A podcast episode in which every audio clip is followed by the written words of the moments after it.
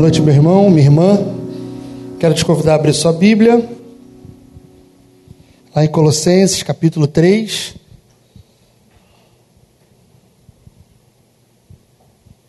Colossenses, capítulo 3, a gente vai lá no versículo de número 15.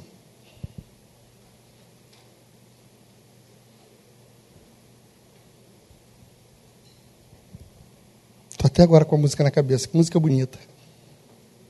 Está aqui fazendo eco ainda.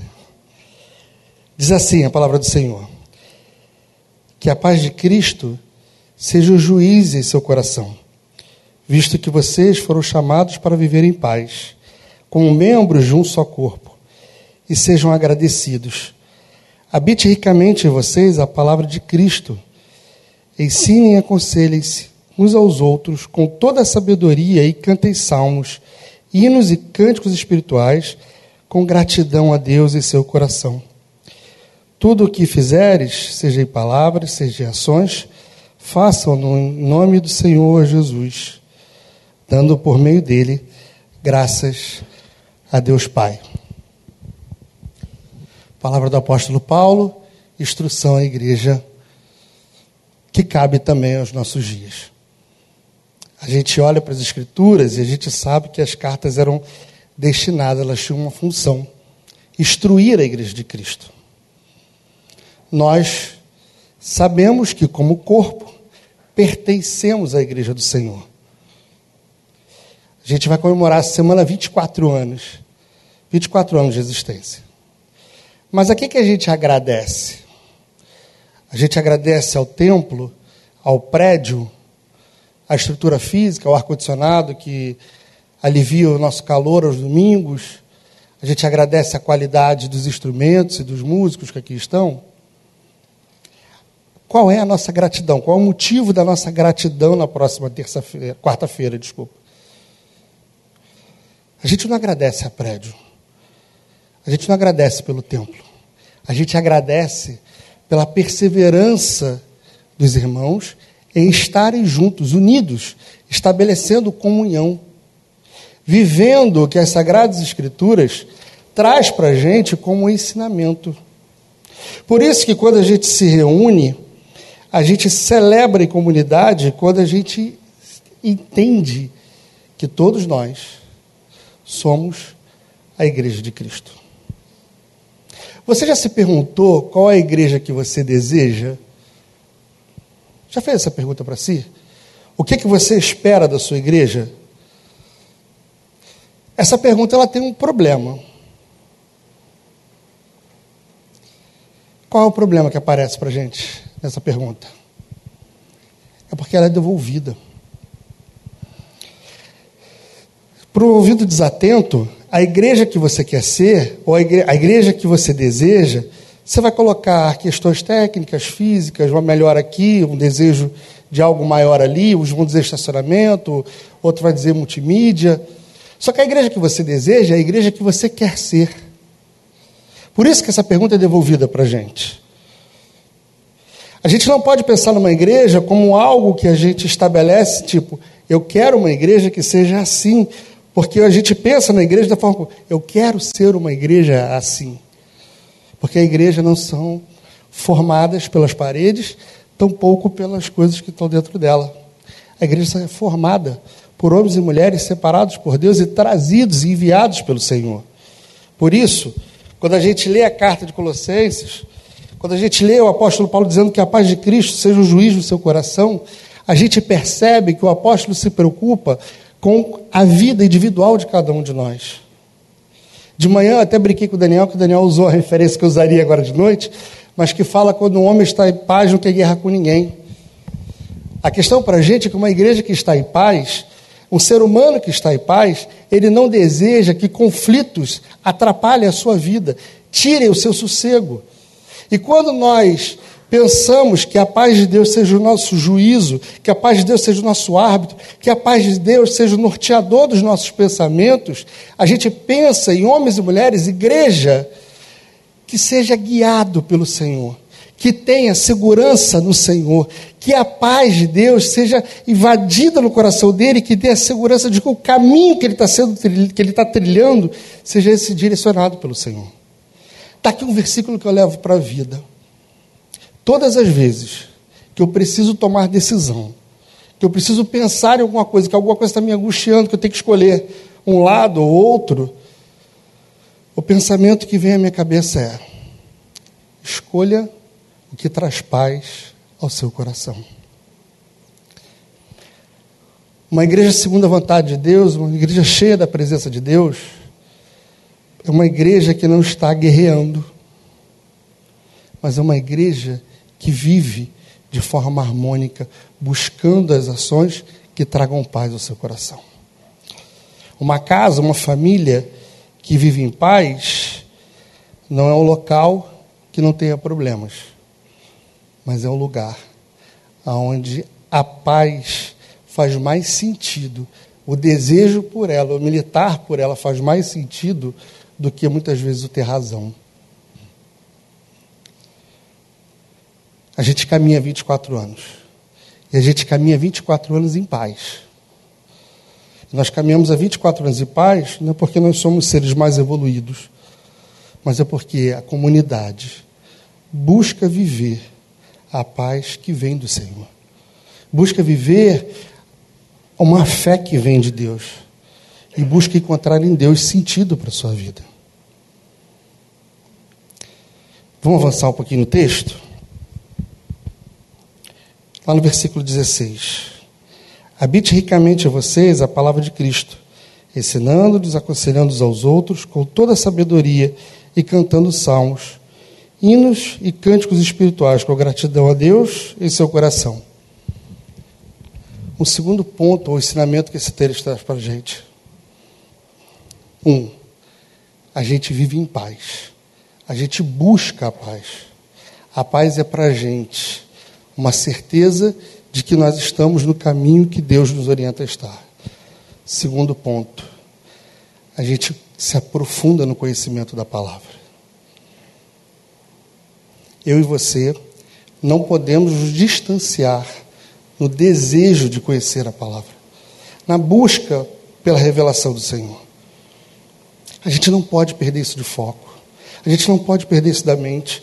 Porque quando a gente se afasta da palavra de Deus, ou quando a gente se esquece da palavra de Deus, a gente passa a colocar princípios e sistemas e religiosidades e toda uma sorte ou azar de coisas que substitui ou que pode trazer sentido momentâneo para a nossa vida.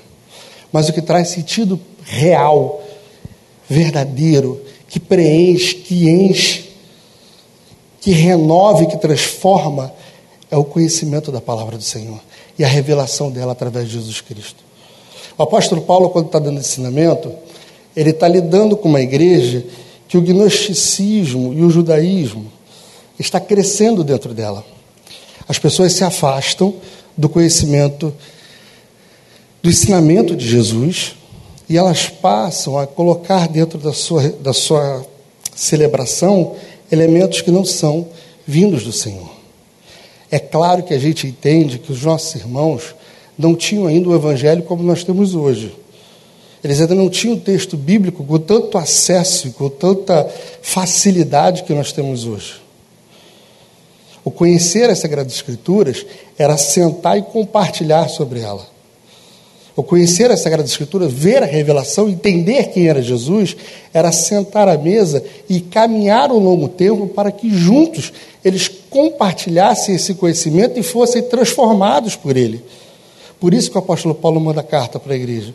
Por isso que o apóstolo Paulo orienta que a gente sente e ensine e pense uns com os outros a fim de sermos transformados pela palavra do Senhor. O fato de nós termos as Sagradas Escrituras todo o tempo pronto para a gente estudar, é para a gente sim um alívio, mas não é para a gente colocá-la na prateleira pensando o seguinte: a hora que eu precisar, eu abro como uma caixinha de promessas. O pessoal mais antigo pegou a referência da caixinha de promessas, que era um chaveirinho que a gente abria assim, ó. Ai, Deus fala comigo, abre um versículo e aí tem que dar sorte de vir alguma coisa que responda. Não pode dar... jogar ao vento, vai que sai um versículo que não agrada tanto, ou que vai contra a gente, né? Porque tem às vezes que a gente abre a Bíblia assim, e vai ler o texto fala justamente o que a gente não queria ouvir. É isso, às vezes faz isso mesmo. A palavra é viva. Ela não traz para a gente só o que a gente quer ouvir. Ela traz para a gente também algumas verdades que nos incomodam e nos tiram do nosso lugar confortável, do nosso lugar tranquilo. E a palavra de Deus, o conhecer a palavra de Deus, o estar em contato com a palavra de Deus, é estar em contato com a nossa realidade de homens e mulheres que precisam ser transformados. Se a gente quer avançar no conhecimento, não dá para avançar no conhecimento escolhendo os textos que nos agradam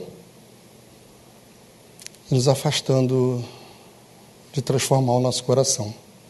Você viu quantas vezes a palavra coração aparece nesse texto? Você olhou aí? Você foi, só pegou a leitura rápida. Abre aí tua Bíblia. Quantas vezes aparece coração?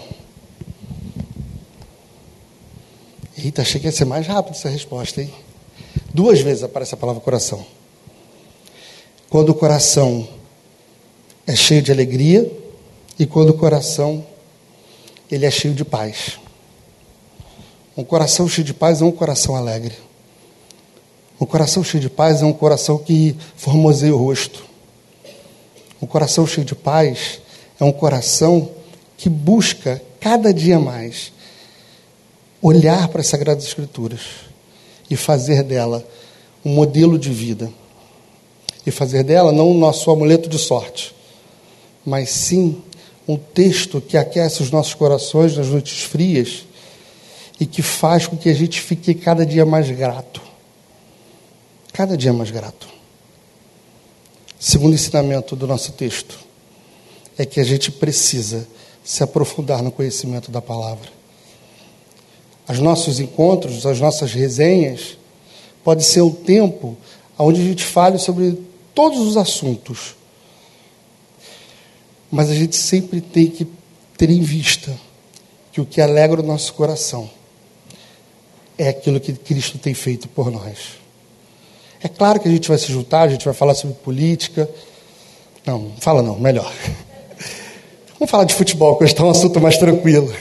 Sobre Fórmula 1, sobre qualquer coisa que venha à nossa mente, à nossa cabeça. É claro que a gente vai se juntar e vai falar sobre música, sobre show, sobre qualquer coisa que você queira falar.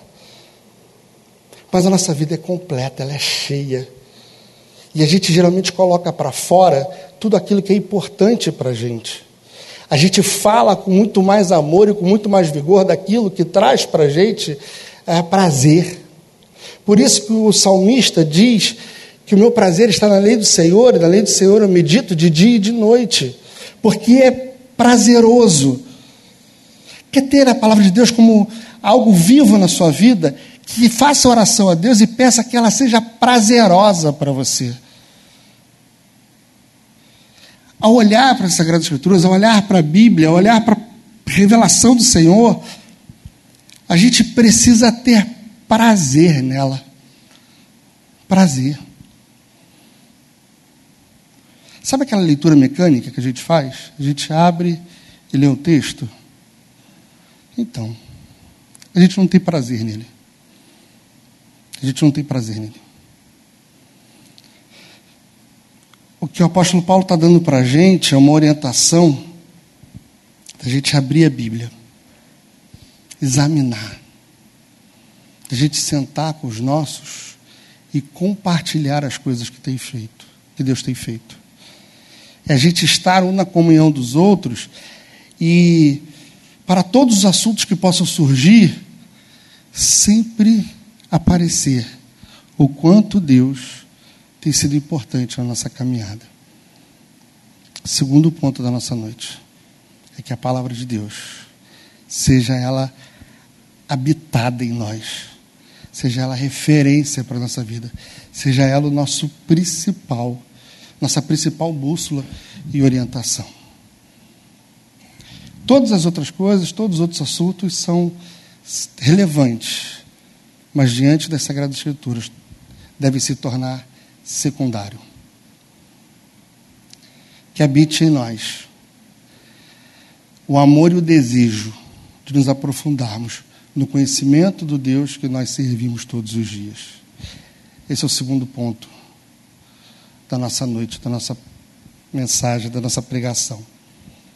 Uma igreja, que tem a paz do Senhor como árbitro das nossas ações. Uma igreja que tem a paz do Senhor como o ideal das suas vidas. 2, uma igreja que seja aprofundada, como diz as nossas artes, as nossas comunicações, aprofundada na palavra do Senhor, no conhecimento da verdade que salva e que transforma. Por fim, abre lá sua Bíblia, não menos importante, como diz o Daniel, lá no versículo 17. Tudo quando fizeres, seja em palavras, seja em ações, façam-no em nome do Senhor Jesus, dando por meio dele graças a Deus o Pai. Por fim, qual a igreja que a gente quer ser? Uma igreja que revela a ação de Deus. Uma igreja que entende que em todas as suas ações, Deus é visto, Deus é relevante, Deus é apresentado. Que tudo o que faz para glorificar e agradecer a Deus.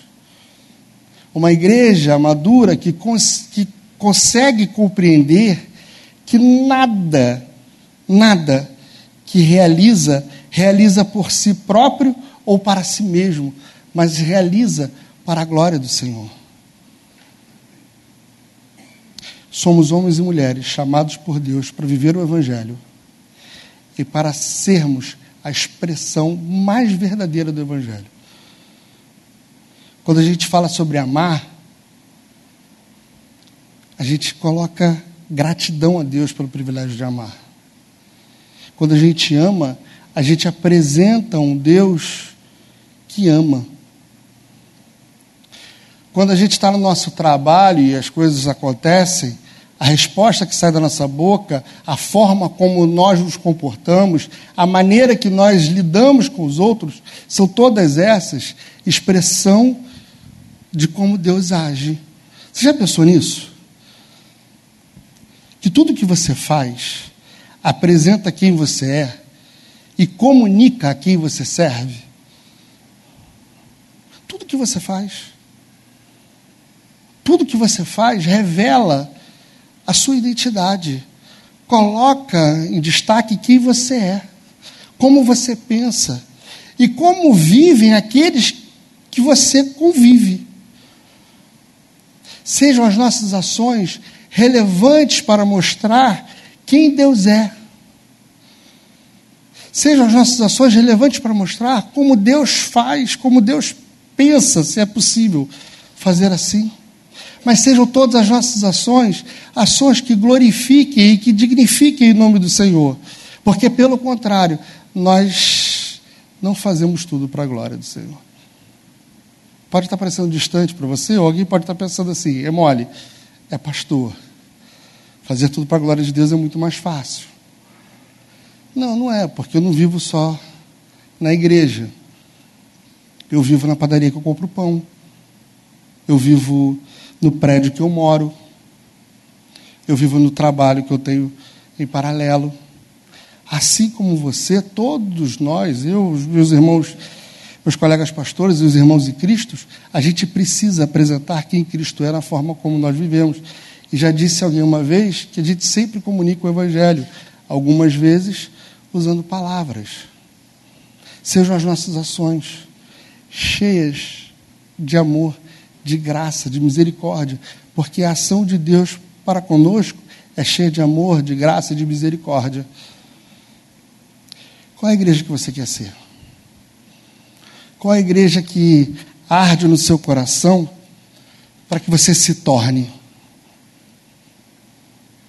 Chegou o tempo da gente esquecer que a igreja, mas esquecer de verdade, que a igreja é o templo e que a igreja é o outro. Porque, como diz o apóstolo Paulo, lá no início da carta, todos nós pertencemos a um só Deus e somos um corpo só. Todos nós somos a mesma coisa, com as nossas diferenças, com as nossas peculiaridades. cada um com habilidades em áreas específicas, mas todos nós somos um só. E o que acontece é que a gente vive num tempo em que a coisa fica tão rasa que se a gente se desagrada de alguma coisa, se a temperatura da água do bebedouro não está da forma como eu gosto, eu descarto aquilo ali e vou para outro lugar que tem uma água mais geladinha. Porque da forma como eu vivo eu não posso ser desagradado. Só que ser igreja é ser alguém que se coloca a serviço do outro. Ser igreja é entender que todos nós estamos juntos no mesmo barco.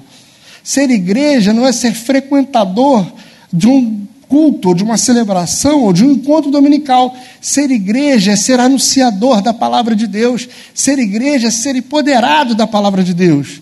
Ser igreja é ser cheio do espírito de paz no seu coração. Isso é ser igreja. É isso que o apóstolo Paulo está dizendo para a gente. Que a gente seja cheio do conhecimento, que a gente seja cheio da revelação, que o nosso coração seja grato, porque 3 vezes o apóstolo Paulo coloca gratidão no nosso texto. 3 vezes, pode abrir a sua Bíblia. Sejam agradecidos, sejam gratos e sejam gratos. Ser igreja é ter um coração quebrantado na presença do Senhor, ter um coração alegre. Tem que cair por terra esse modelo que a gente está vivendo, onde eu tenho que ser agradado o tempo inteiro, onde o centro do universo gira aqui, ó. Aonde não me agradou, não fez o que eu quero, beleza, perderam o que de melhor tinham, pego minhas coisas e vou embora. Ser igreja é ser um só corpo, cheio de paz, cheio de conhecimento não aleatórios, cheio do conhecimento da verdade. Cheio do conhecimento da verdade. Que a nossa igreja complete 24, 25, 45, 150 anos, mas no mesmo propósito. Sendo cheia de paz, rica e abundante no conhecimento das Sagradas Escrituras, louvando a Deus por tudo o que acontece, louvando e agradecendo a Deus por tudo o que acontece, porque esse é o modelo que Paulo apresenta para a gente, esse é o modelo que Cristo espera que a gente siga. Você pode não estar no melhor lugar ou no lugar mais perfeito. Você pode olhar para aqui, olhar para as pessoas e enxergar 1 milhão de defeitos dela. Mas sabe o que acontece? O nosso chamado é para sermos um, e um em Cristo. E nos olharmos como um. E nos alimentarmos da palavra de Deus como um. E agradecermos ao Senhor como um. E como um, ter paz conosco mesmo. Porque, como disse a canção, o homem, quando está em paz, não quer guerra com ninguém. Quando estamos em paz, o nosso desejo é buscar a cada dia mais aquilo que enche de paz o nosso coração. E a única coisa que enche o coração do homem de paz não é a estabilidade financeira, não é a realização de sonhos, mas é a certeza de que a gente não está sozinho, mas que Cristo veio ao mundo, morreu por nós, nos deu vida e vida em abundância, e com Ele vamos morar um dia. O que enche o nosso coração de paz é saber que todo o tempo Deus é bom. O que enche o nosso coração de paz é cantarmos a música que fala que nós cantaremos a bondade do Senhor. Ou como a última música que nós cantamos, que de verdade, quando eu estava ouvindo, eu falei, cara, não preciso pregar mais. Se a galera entendeu a música, já saiu daqui transformado pelo poder de Deus. Sabe por quê? Que bondade, fidelidade e paz certamente estarão sobre a sua casa, sobre a sua vida, não porque você merece, mas porque Deus é bom e dá em abundância isso para a gente. Que sejam as nossas ações abundantes, abundantes para mostrar como Deus é, quem Deus é e como Deus se importa. Essa é a minha oração, é o meu desejo, que nos próximos anos a gente continue anunciando ao Senhor, fazendo com que a palavra de Deus seja essa compreensível a cada coração, não porque a gente tem a habilidade de explicar, mas porque a gente tem o prazer de vivê-la e mostrar com as nossas vidas. Que Deus nos abençoe. Nós vamos fazer mais uma oração, feche seus olhos.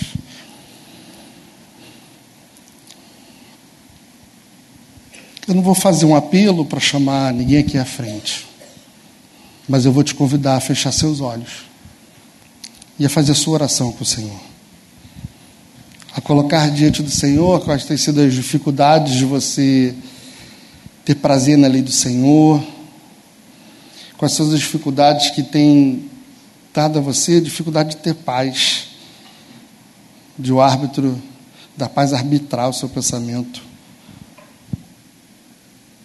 de colocar diante do Senhor tudo que tem dificultado você mostrar quem é Deus na sua vida e quem é Deus para você.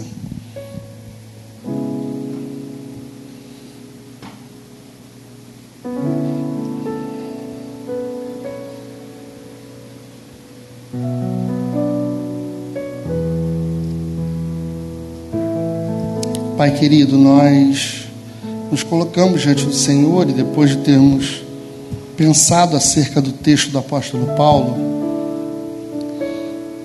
que fala para a gente assim, de forma tão simples, que o árbitro das nossas ações deve ser a paz do Senhor,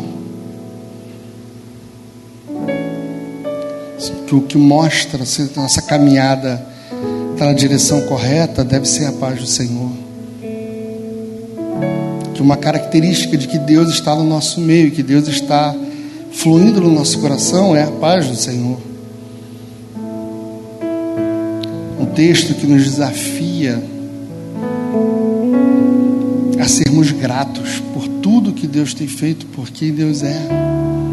Que haja gratidão, que a gente se reúna para estudar a palavra de Deus e para louvar o Senhor, para agradecer ao Senhor.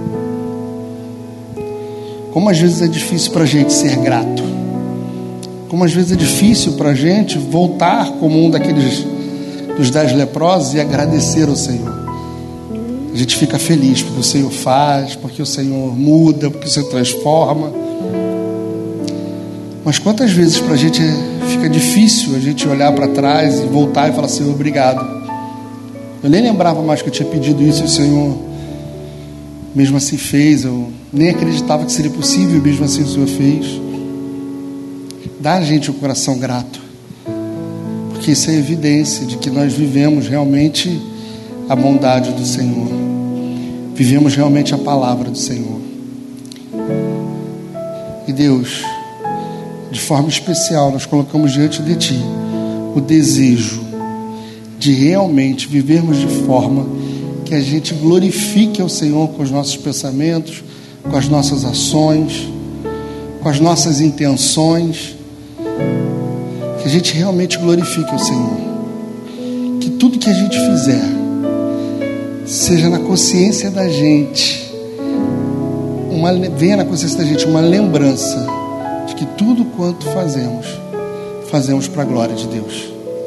Que a gente viva assim, que a gente seja essa igreja que se ama, essa igreja que se esforça para estar junto, que dominicalmente está aqui, que a gente ri na presença dos outros, que a gente conta história na presença dos outros, que a gente se alegre com a vitória uns dos outros, mas ser essa igreja que principalmente tem um compromisso no conhecimento da verdade, na proclamação dessa e na manutenção da paz. Permita-nos viver mais anos juntos, celebrando, agradecendo, conhecendo e vivendo de forma a dignificar o Senhor. A gente não quer ser conhecido como uma mega igreja, como um excelente louvor, como um local de uma palavra transformadora. A gente quer ser conhecido como um lugar onde as pessoas chegam, conhecem Jesus e são ensinadas e desejam viver como Ele. Que esse seja sempre a nossa direção, um lugar que as pessoas entrem e falem: nossa, senti uma paz que me deu um desejo ardente de continuar vivendo nela. Que seja assim, que a nossa vida seja uma vida cheia do conhecimento, da paz, seja uma vida cheia do conhecimento e da verdade, uma vida que glorifica a Ti, porque essa é a igreja que nós queremos ser, e que em nome de Jesus continuaremos a ser, porque o Senhor nos dará capacitação a cada dia para sermos assim e vivermos assim. Se conosco, em nome de Jesus, amém.